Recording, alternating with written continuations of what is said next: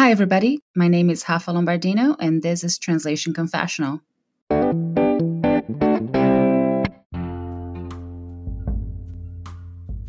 Vanity. The time has come for the third episode focusing on Italian here at Translation Confessional Music Edition. The song I'll be translating today is called Vanità, which means vanity, and it's by The Niro, like the actor Robert De Niro, but with a the instead of a the. This artist's real name is Davide Combusti, and he's a very prolific, well rounded musician from Rome who has been active in the music scene for almost 20 years now. I actually only heard about De Niro because of an Italian show I was subtitling. The show is called Italian Beauty, and it talks about Italian history, gastronomy, society, and culture. They had a segment focused on his work, which is very English centric considering the time he spent in London. Davide says he finds English more rhythmic than Italian and always found it easier to write songs in his second language. I beg to differ because I find Italian way more melodic and rhyming is definitely less complicated in Romance languages. But what do I know? He's the musician, right? And he plays most of the instruments featuring his album too.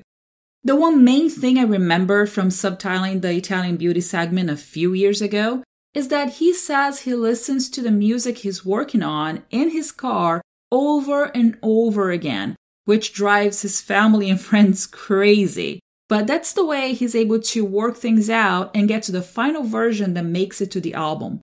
I can definitely relate to that because I do listen to songs over and over again to memorize the lyrics and learn new words.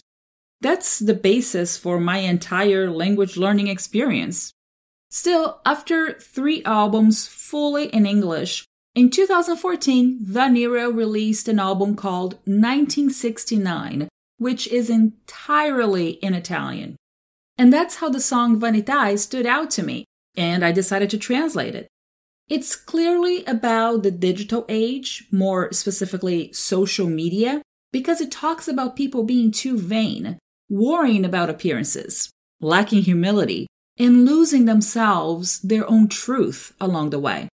And while De Niro criticizes the social media universe in his song, he also addresses the fact that it can become addicting, especially when people get caught up competing with one another and try to stay one step ahead.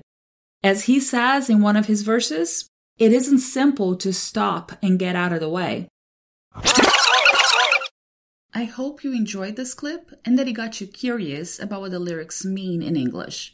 Now, I want to invite you over to YouTube for the full experience since I'll be translating the lyrics into English according to my own interpretation.